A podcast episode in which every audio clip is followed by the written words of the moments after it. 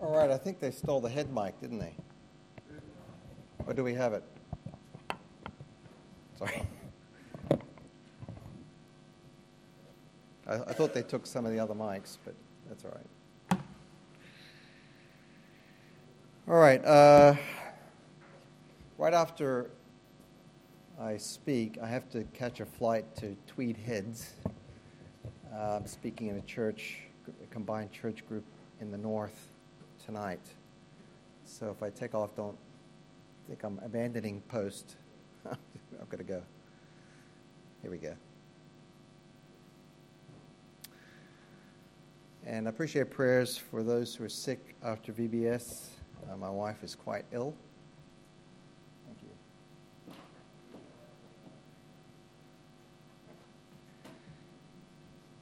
She has the, uh, the flu, I think, and uh, others are sick. And uh, it was just a challenging week. All right, let me try to put this on. All right, we on? Ooh, that's better. All right, if you would please uh, take your Bibles uh, and open them up to Matthew chapter 2. Again, Matthew chapter 2. And uh, we're going to again read a passage that records for us the itinerary of the Messiah uh, immediately after his birth in Bethlehem.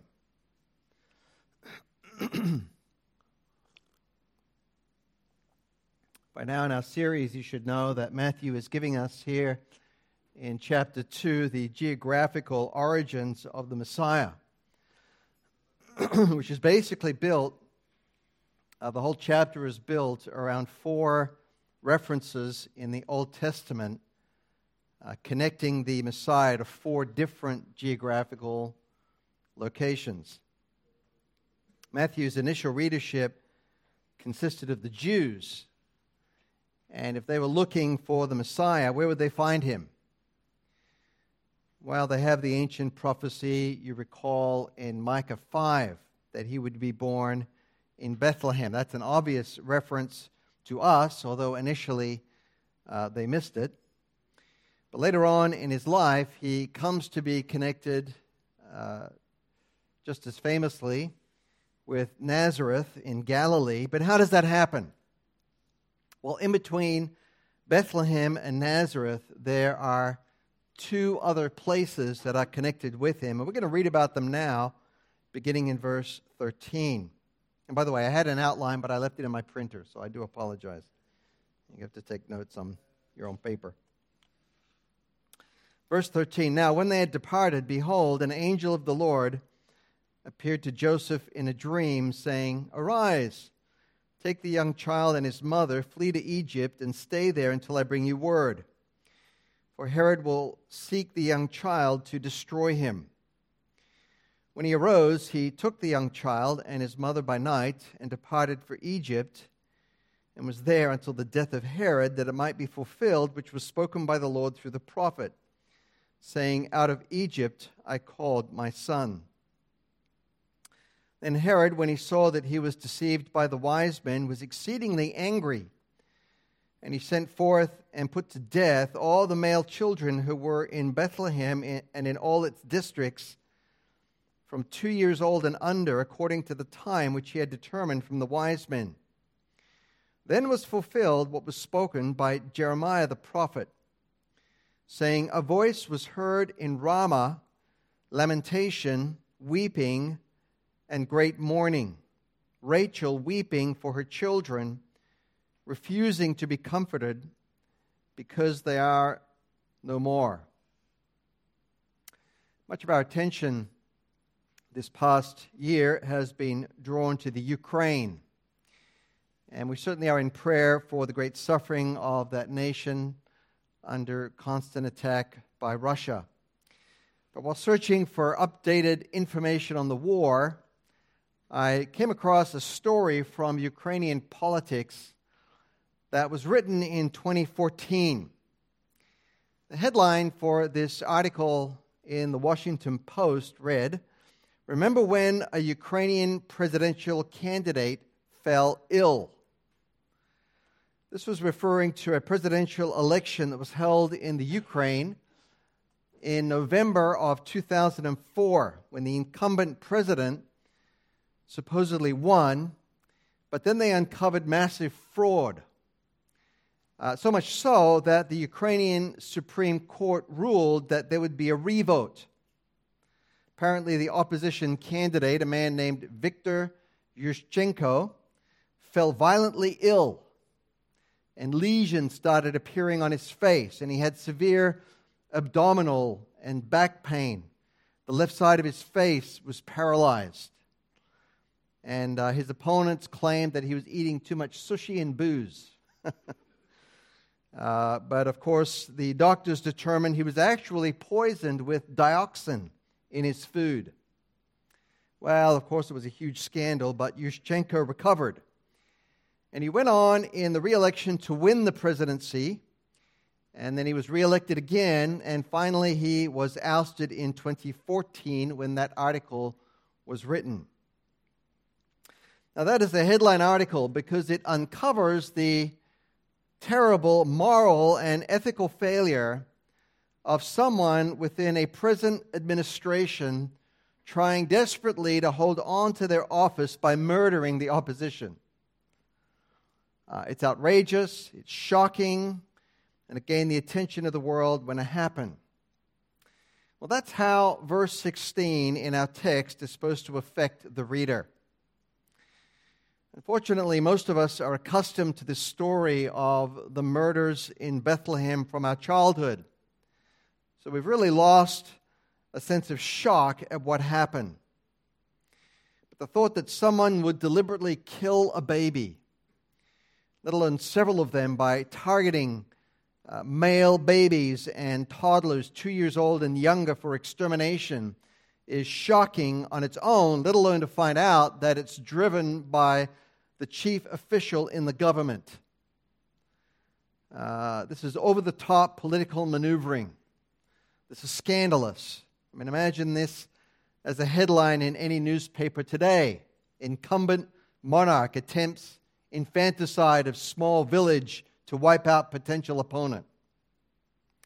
This will be international news, and yet it's part of the unfolding drama of the coming of the Messiah into the world. Matthew is writing this account about 50 years after the events. So be like someone uncovering a tragic incident that occurred in somewhere like Nazi occupied France that was covered up and unknown and finally let out to see the light of day. Uh, I've read stories of villages in World War II where every man, woman, and child was shot, so no one was left to talk about it. Uh, nobody knew, and no one suspected until you know a mass grave was uncovered, and then these voices from the dead came to life, and it fills you with a sense of horror at what must have happened. Well, that's exactly the effect that this story of the killings in Bethlehem would have had on Matthew's original readership. No doubt there were very few in the days of Herod who really knew what happened down there in that village. Maybe word got out, some children disappearing in the night, never heard from again. And now Matthew is uncovering all of that. And this is what lay behind the weeping and inconsolable grief of those mothers in that little village of Bethlehem and the surrounding area about the time that the Messiah had supposedly been born. So, this morning I want to cover the subject of the Messiah's connection with this place of lamentation referred to uh, by the prophet Jeremiah in verse 18. That place is Ramah. There was weeping. There was great mourning in Ramah over the loss of certain children. And the Messiah came to be connected with that place because of the weeping of those mothers when they lost their babies on that horrible night in the first century. That event is the fulfillment of that ancient prophecy. And now let me remind you again that these kinds of things really are important for us to know and to study because they remind us that there is a God in heaven. There is a God who has been working out his saving purposes for all of these millennia. The coming of the Lord Jesus to earth was predicted. And it was predicted in some detail. And some of those details look at the way people reacted when they heard of his coming. And God intends to persuade Israel today with these accounts. And really, anyone who compares the New Testament with the Old Testament should see the close connection between what was written by those ancient prophets and what actually happened in the life of the Messiah. Seeing that connection really does renew your faith in the sovereign plan of God, not only for the birth of his son, but also for his sovereign plan in your life. So let's look now at the connection of the Messiah with this place called Ramah and how it came to be that those mothers were deprived of their children. I want to begin by turning our attention to verse 16 and that terrible incident itself and simply point out that it was in huge it was a huge contrast to everything else that took place when it was discovered that the Messiah had been born. Uh, the night on which he entered the world was a night, as you know, that was split open by the Shekinah glory of God, a brightness in the heavens, uh, one that broke the darkness of the night, countless angels singing at his coming. Uh, shepherds were struck down in awe over the sight. Then they hurried over to Bethlehem to find this child who had been announced. Just eight days later, he's taken right into Jerusalem, the capital city, into the temple. Here's this old man, Simeon, who sees the baby. And then he cries out, O Lord, let your servant depart in peace, for my eyes have seen your salvation then an old widow woman comes over, Anna. She's 84 years of, of age. She lights up when she sees this baby, and then she runs wild with the report that the Messiah has been born. Shortly after that, no doubt, the Magi come. They lay down their extravagant gifts before him, and this is what has been taking place so far. It's mountain peak experiences.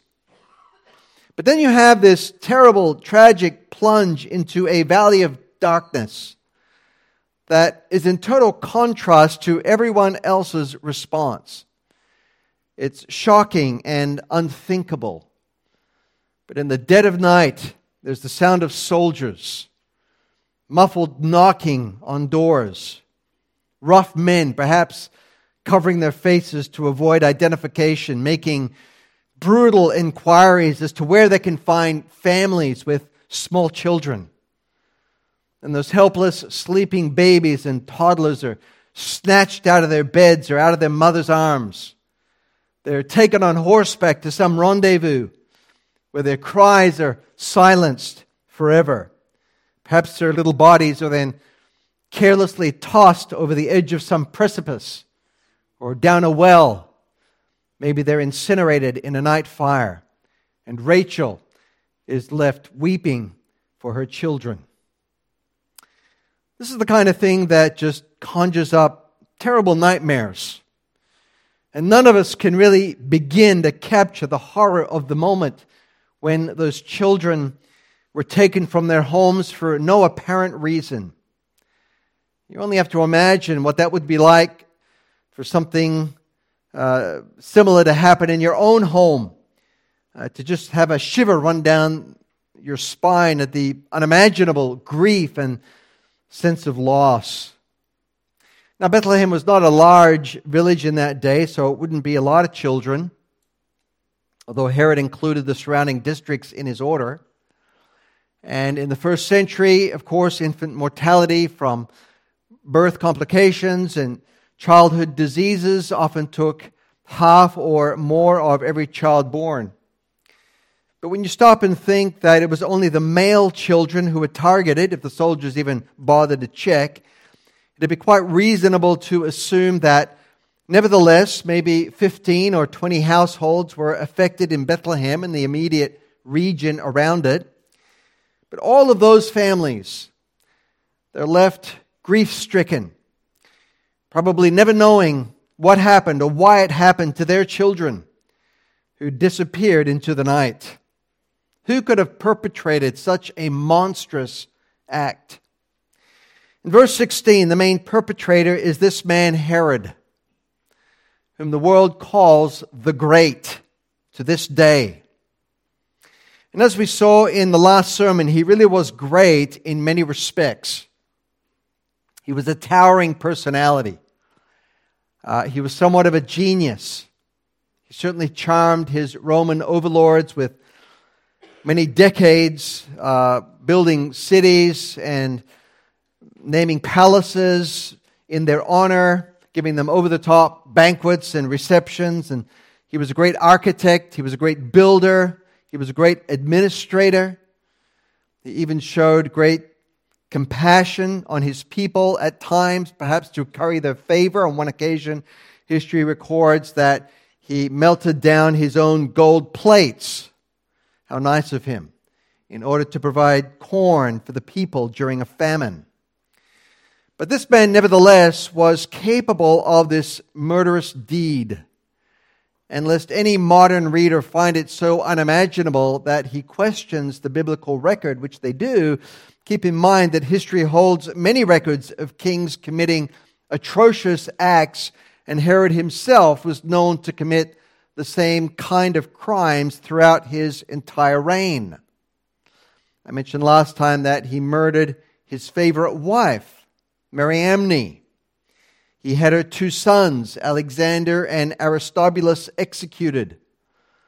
On one occasion, when some of the leaders in Jerusalem objected to him putting up a golden eagle at one of the gates in the temple, he had 42 of them burned to death. Just before he died, he had many leading citizens of Jerusalem imprisoned and he had an order sealed that was to be opened immediately after his death, which said that they were all to be executed to ensure that there'd be a great deal of mourning when he died. Really nice guy. So, yes, he is capable of what we read about in verse 16. But what's going on here is revealed in Scripture to be far more than an old jealously insane survivor and his perceived threat to his throne. I mentioned this last time, but in the book of Revelation, chapter 12 tells us that there is a diabolical spirit behind this event. He's called that old serpent in that chapter. It's the dragon or Satan lying in wait as Israel is about to give birth to the Messiah. He's waiting for that child so he can destroy him. In addition to that, you have to keep in mind the whole context of the struggle that is going on right now between opposing kingdoms. When the Messiah came to earth, it was kind of like an invasion. John 1:11 tells us that he came unto his own and his own received him not. The first own is referring to his own things. The second own is referring to his people. So he came unto his own things. He came to a world that he had made and sustained and governed and owned for himself. He came to his own things, but when he did that, he came into an utterly hostile environment. It's always been that way since the fall. When sin began to twist and distort every part of our world and every person in it. And as a result, the Lord Jesus must use violence and force himself into that environment. In other words, even though his mission is benevolent, his method must often be violent. Now, he made this apparent very early in his ministry when he fashioned a whip of cords and cleaned out the temple and overthrew the tables of the money changers, he warned his followers that he had not come to bring peace on earth, but a sword. He told us that a man's enemies would even be those of his own household. So, yes, he does come with a kind of violence. He comes in order to liberate captives, like the Allies came in the Second World War, but they had to kill the Axis forces before they could set loose the captives. It's exactly what the Lord's coming is all about. And the mind of the flesh in every person recoils at his invasion when they hear about it. Let me show you. Turn to Romans 8, where we have an explanation of that part of every unredeemed person and how they respond to God and his invasion. The, the Apostle Paul is explaining why every individual has something inside of him that just cannot submit to the law of God. I mean, there is a God. Uh, he reigns over all. He has righteous standards by which he intends to rule us. But no one on earth can tolerate that law, that law, and that explains the nature of the environment into which the Messiah must come. Why can no one accept the rule of God? Romans 7 and 8 are part of the explanation. Look at what he says, Romans 8 7. Paul writes, The carnal mind, the mindset of the flesh, is enmity against God. It's hostile. For it's not subject to the law of God, nor indeed can be. Literally, it says it is not able to, it does not have the ability to be subject to God's law. Do we really recognize this truth? That unless God does a regenerating miracle in our lives, people, um, and even those you know, who call themselves Christians, those who live a generally moral life, people are generally totally incapable of actually submitting themselves to God. So, although they may go to church, although they may celebrate Christmas and Easter, as soon as they're confronted with the government of God through that babe, the Messiah, there's just something inside of them that immediately recoils. And if they're pushed into a corner by his demands, they will snap back. That's true of every individual because every individual is born with this inherited, fallen, unredeemable nature that the Bible calls the flesh. It simply has an incurable enmity against God. It cannot be subject to his law. And that explains why people even in your family, instinctively feel that Jesus saving you is a threat to them. His coming into your life is an invasion. He's taking control of his own things, and that means a total change for people who submit themselves to his government. This is the whole reason why even loved ones respond in the way that they do. I mean, they divorce a mate who's become a Christian. They disown children who've accepted Christ. They harden their parental love. They turn their backs. It's the spirit of Herod the Great perpetuated. It's the enmity of the flesh. It's the God of this world behind it all. It is rival kingdoms refusing to give up its captives. But this is God and his rule redeeming the things that are his own through his Messiah. So, are we convinced that we're all part of this cosmic conflict that commits crimes such as the one in Bethlehem in the first century? Well, now I want us to look at the prophecy that Matthew says was being fulfilled in part by what took place in those tragic events. Let's just read verses 17 and 18 again to refresh our minds on what it says. They must fulfill what was spoken by Jeremiah the prophet, saying, A voice was heard in Ramah, lamentation, weeping, and great mourning, Rachel weeping for her children, refusing to be comforted because they are no more. Now, this is one of those passages, I think, that we really tend to overlook in our reading the story of the Nativity. Right? I mean, it just seems like this random prophecy that has very little connection to what was going on at the time. I mean, something happened to Rachel's children. She was mourning, kind of like those mothers lost their kids at Bethlehem, but that's about as far as we look. Well, there is more to this prophecy, and I want to begin looking at it, first of all, by turning to Genesis 35. Genesis 35. And I'm beginning here because Genesis 35 tells us something about Rachel who's named in the prophecy.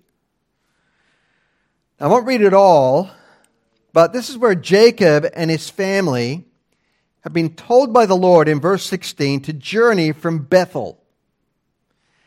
They were to go to Bethlehem, but before they arrive, Jacob's favorite wife, Rachel, began to suffer from her labor pains. She was about to give birth, but there were complications, and in verse 19, she died. It says, So Rachel died and was buried on the way to Ephrath, that is, Bethlehem.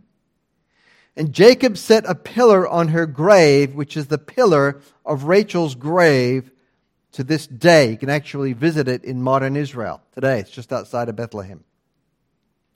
So that's how Rachel came to be connected with Bethlehem. When people speak of her burial, they associate it with that city, which later became the city of David's upbringing, and then, of course, the birthplace of the Messiah, the Lord Jesus Christ. She's been buried there now for about 4,000 years. We'll now turn to Jeremiah 31, where we have the prophecy that Matthew quotes, referring to Rachel weeping for her children. We've just seen how Rachel came to be associated with Bethlehem but how does she come to be associated then with this place called Ramah? Because Bethlehem is in the south of Jerusalem, Ramah is north of Jerusalem. So now we have Rachel connected with a place that isn't her burial place, and yet, according to Matthew, she's weeping over something that is associated with both Ramah and Bethlehem. You follow me? So, what's the connection? Let's start here. Rachel gave birth to two sons. Uh, what were their names? Joseph was one. Who died when she, who, who was born when she died? Yeah, Benjamin. Okay, Benjamin. Joseph had two sons, and their names became two of the tribes of Israel. Who were they? Okay, Ephraim and Manasseh, those tribes were part of the northern kingdom of Israel. You remember that uh, Israel split into two after Solomon's death, and ten tribes formed the northern kingdom, and Judah and Benjamin formed the southern kingdom of which Jerusalem was a part. You remember that? Well, in Jeremiah 31, you can see now God's restoration of those tribes in the northern kingdom. So I want to read the first 20 verses of the chapter, and I want you to keep a lookout for the prophecy in Matthew 2. All right, follow along as I read. Verse 1. At the same time, says the Lord, I will be the God of all the families of Israel, and they shall be my people. Okay, that's referring to all Israel, north and south. Now he talks about the north. Thus says the Lord, the people who survived the sword, speaking of the captivity in Assyria, uh, found grace in the wilderness. Israel when I went to give him rest. The Lord has appeared of old to me, saying, Yes, I have loved you with an everlasting love. Therefore, with loving kindness I have drawn you. Again, I shall build you, and you shall be rebuilt, O Virgin of Israel. You shall again be adorned with your tambourines and shall go forth in the dances of those who rejoice. You shall yet plant vines on the mountains of Samaria the planters shall plant and eat them as ordinary food. For there shall be a day when the watchman will cry on Mount Ephraim, Arise and let us go up to Zion to the Lord our God. For thus says the Lord, Sing with gladness for Jacob, and shout among the chief of the nations. Proclaim, give praise, and say, O Lord, save your people, the remnant of Israel. Behold, I will, I will bring them from the north country, that's Assyria and also gather them from the ends of the earth. Among them, the blind and the lame, the woman with child, and the one who labors with child. Together, a great throng shall return there. They shall come with weeping, and with supplications I will lead them. I will cause them to walk by the rivers of waters, in a straight way in which they shall not stumble. For I am a father to Israel, and Ephraim is my firstborn. Hear the word of the Lord, O nations, and declare it in the isles afar off, and say, he who scattered Israel will gather him and keep him as a shepherd does his flock. But the Lord has redeemed Jacob and ransomed him from the hand of one stronger than he.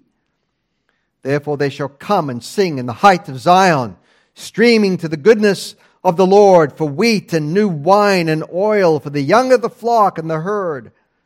Their souls shall be like a well watered garden, they shall sorrow no more at all. Then shall the virgin rejoice in the dance, and the young men and the old together, for I will turn their mourning to joy, will comfort them, and make them rejoice rather than sorrow.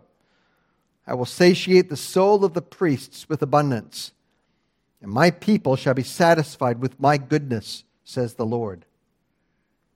So, those 14 verses you can see are all about the restoration of Israel to their land after many decades of captivity. But now Jeremiah looks back in verse 15. Thus says the Lord, a voice was heard in Ramah, lamentation and bitter weeping. Rachel weeping for her children, refusing to be comforted for her children because they are no more. Thus says the Lord, refrain your voice from weeping and your eyes from tears, for your work shall be rewarded, says the Lord and they shall come back from the land of the enemy. There is hope in your future, says the Lord, that your children shall come back to their own border.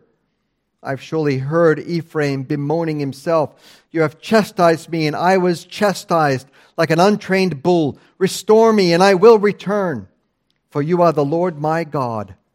Surely after my turning I repented. And after I was instructed, I, I struck myself on the thigh. I was ashamed, yes, even humiliated, because I bore the reproach of my youth. Is Ephraim my dear son? Is he a pleasant child? For though I spoke against him, I earnestly remember him still. Therefore, my heart yearns for him. I will surely have mercy on him, says the Lord. Now, Notice that Ephraim is mentioned several times in the chapter. And that's because it's one of the predominant tribes in the northern kingdom. In fact, Ephraim is often mentioned in the Old Testament as shorthand for all 10 of those tribes in the north. Um, for example, verse 18, he says, uh, I've surely heard Ephraim bemoaning himself. In verse 20, is Ephraim my dear son? Is he a pleasant child? You can see verse 9, verse 6. He's not just talking there about Ephraim as a single tribe, but as a representation of all of the northern tribes. In fact, if you look at verse 5, he mentions the mountains of Samaria. Samaria was the capital of the northern kingdom. That's how we know this chapter is referring to the northern tribes, among whom Rachel's grandsons were the predominant tribes. Starting to see the picture? So Rachel's buried in Bethlehem. But now she's pictured as weeping over something that happens to her direct descendants in the northern tribes. What happens? Well, whatever it is, it happened at Ramah. And that's why that town is mentioned. Well, what we discover then is that Ramah became kind of a prisoner of war camp. It was a staging ground where the Jewish captives were herded together after the nation was defeated by Assyria. They were herded together and then they were processed for the long march into captivity. Of course, when that happened, all the mothers remaining in the land wept. They mourned over the fact that they would never again see their children. In Jeremiah 31:15, Rachel then, the ancient mother of many of those descendants, is pictured as mourning. She's mourning through her descendants as their ancient mother. They mourn and cry as their children are marched off into captivity. And so a voice is heard in Ramah, lamentation and bitter weeping. Rachel weeping for her children, refusing to be comforted for her children because they are no more. They've been carried off into a foreign land. They're gone. They're captives. This whole scenario reminds me of the days when the Jews were forced into labor camps. And you remember that after they were shipped there in cattle cars, families were fighting so hard to stay together, and yet they were torn apart. Some went to the right, to the gas chambers, and others went to the left, and slave labor. The anguish of mothers and fathers and children being physically torn apart is well documented by survivors. And it's like the mourning of mothers in Ramah as their sons are marched away as captives, likely never to be seen again. Now, what's really remarkable is that this prophecy is then connected to what happened in the infanticide at Bethlehem many centuries later. So, what is the connection of that with what Herod did? Well, as I pointed out last week and several times in this message already, it's really part of the greater scheme of things. Even though this prophecy and Assyrian captivity of Rachel's children occurred hundreds of years before the birth of the Messiah and a thousand years after Rachel's death and burial in Bethlehem, Jeremiah by inspiration, connects the captivity with Rachel. And then Matthew connects Rachel and this prophecy with the birth of the Messiah. You can see the, the grand scheme of God, right? God, because God is not bound by time, He's overseeing the whole thing. In other words, when you look at this in sequence, it begins with Rachel being associated with Bethlehem. She's buried there but not before she gives birth to some of the tribes of Israel. Then you have the Assyrian captivity of those tribes taking place with weeping. And then you have the Messiah being born where Rachel is buried. And the cycle is complete and it's all connected in the grand scheme of God. How? Let me show you in four points. Four quick points. Number one, it's all about the same people. It's the nation of Israel, right? It's these people whom God separated out for himself.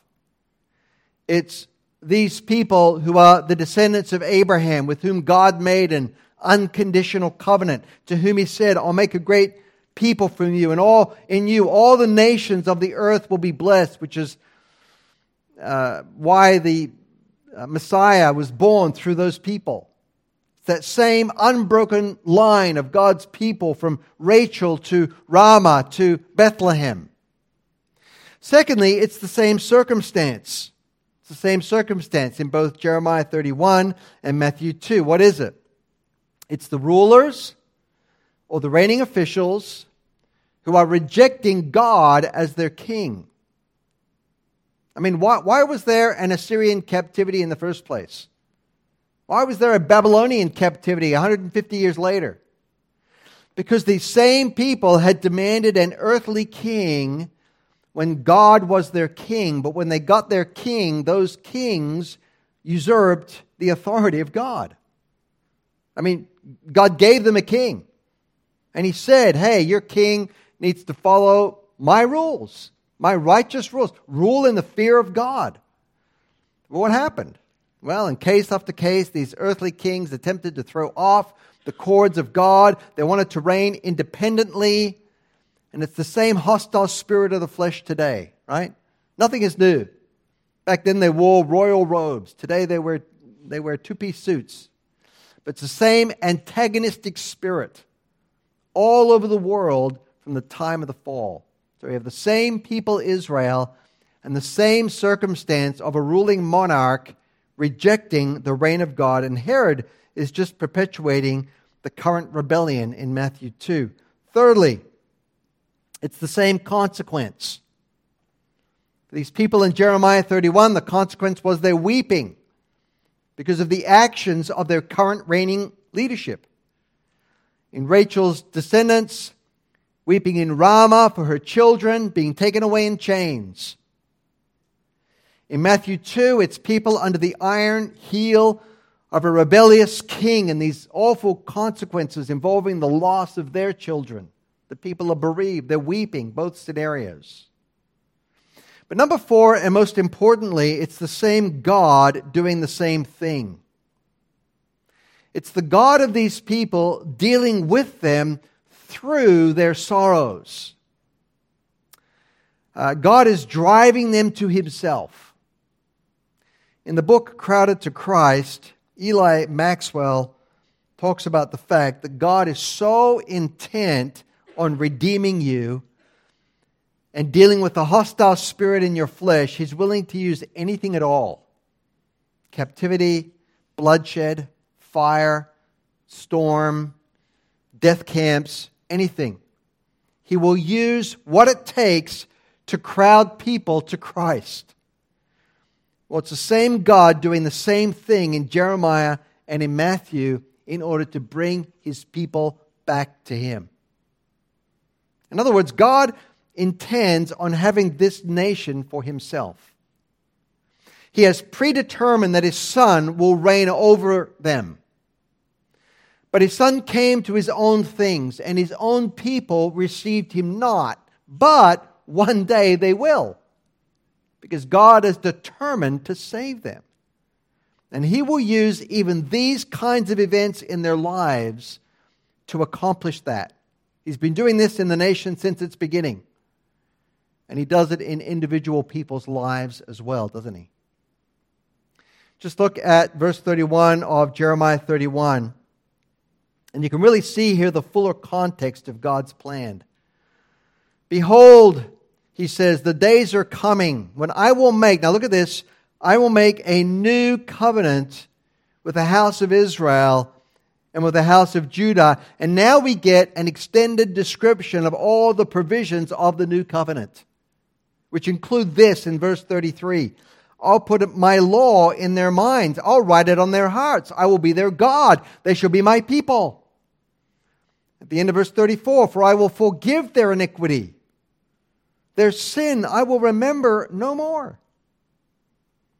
Have we ever truly come to grips with those I wills?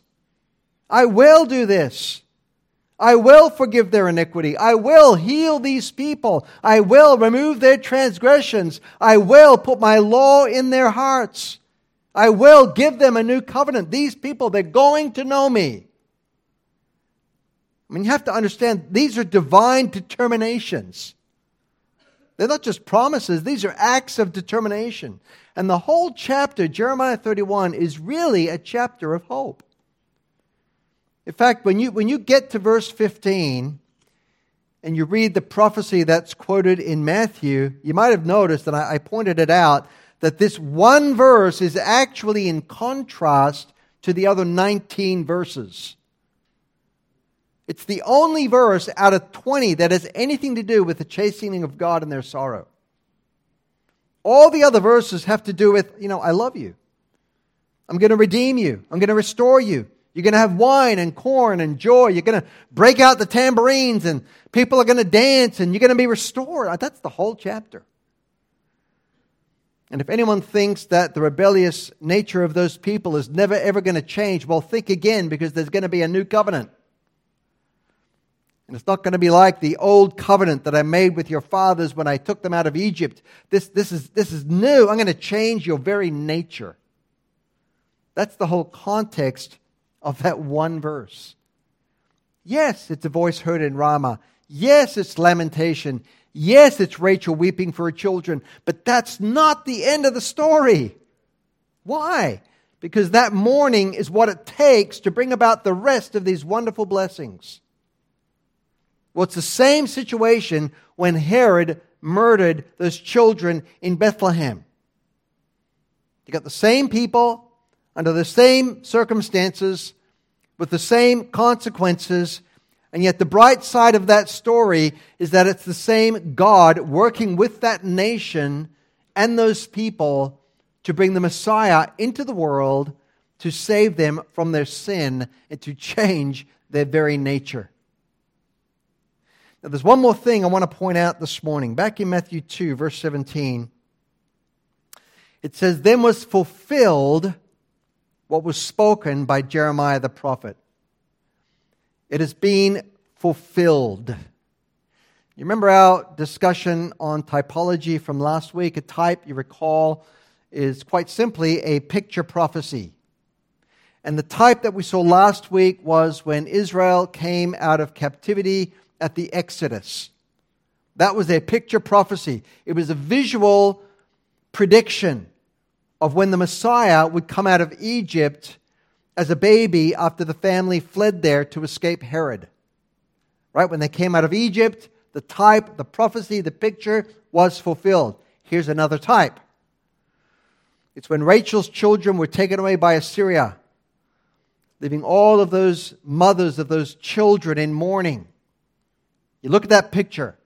Imagine the event. Okay, that, that, that's a prediction of what's going to happen now, centuries later, when the mothers of Bethlehem are weeping over the loss of their children.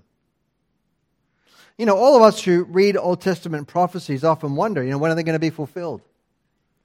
We, we look for the point when the prophecy actually happens. Well, Matthew 2 is telling us it's the fulfillment of that prophecy in Jeremiah. So it doesn't need to happen again because it's fulfilled. I just reversed the word. It's filled full. That's it. Matthew is saying, then was fulfilled that whole terrible sequence of Rachel weeping after God dealt with her rebellious children being taken away in captivity. That event happened hundreds of years ago. But it was a visual prophecy now fulfilled in Matthew 2, and the Holy Spirit is clearly saying that this kind of thing is over now for those people. It's over for the nation of Israel. There shouldn't be any more weeping over bereavement like that because although God dealt with them by taking away their children, He did it in order to bring about hope in the birth of a child. And once again, in an almost subtle way, God is appealing to His people in this passage.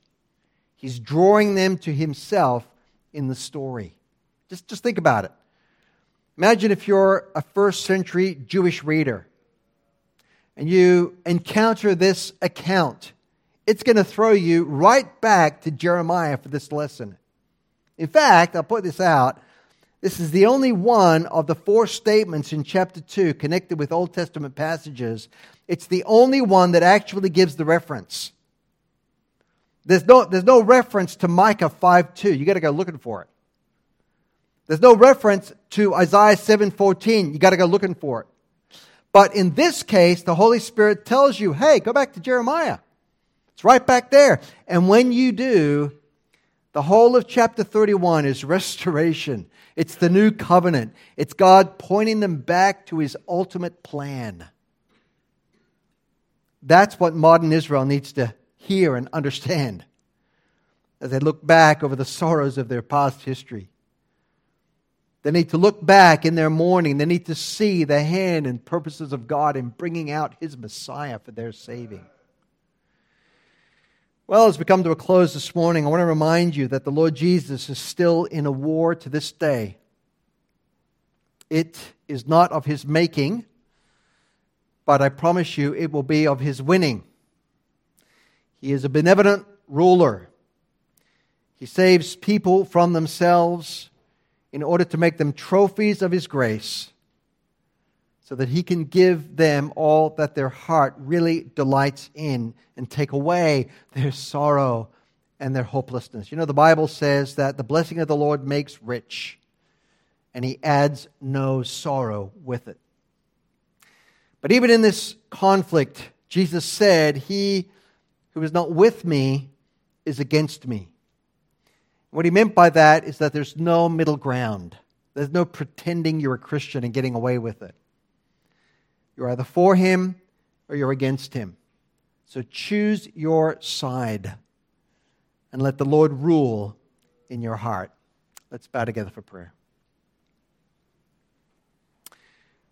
Our Father, we thank you for the revelation of passages like this in Scripture that perhaps we've never truly studied out, we've never looked at in depth. I pray that you would help us to see your amazing sovereign plan, not just for the nation of Israel, but for our own lives, for the people in our families, for our friends, and those that we're witnessing to. Lord, help us to see your grand plan and know that you are working in hearts even today. We pray that you would use us as instruments to share the gospel with them, that they might hear and be saved. Father, we rejoice in what you've given us. May we share it with all that we can. We ask your blessing on these people. In Jesus' name, amen.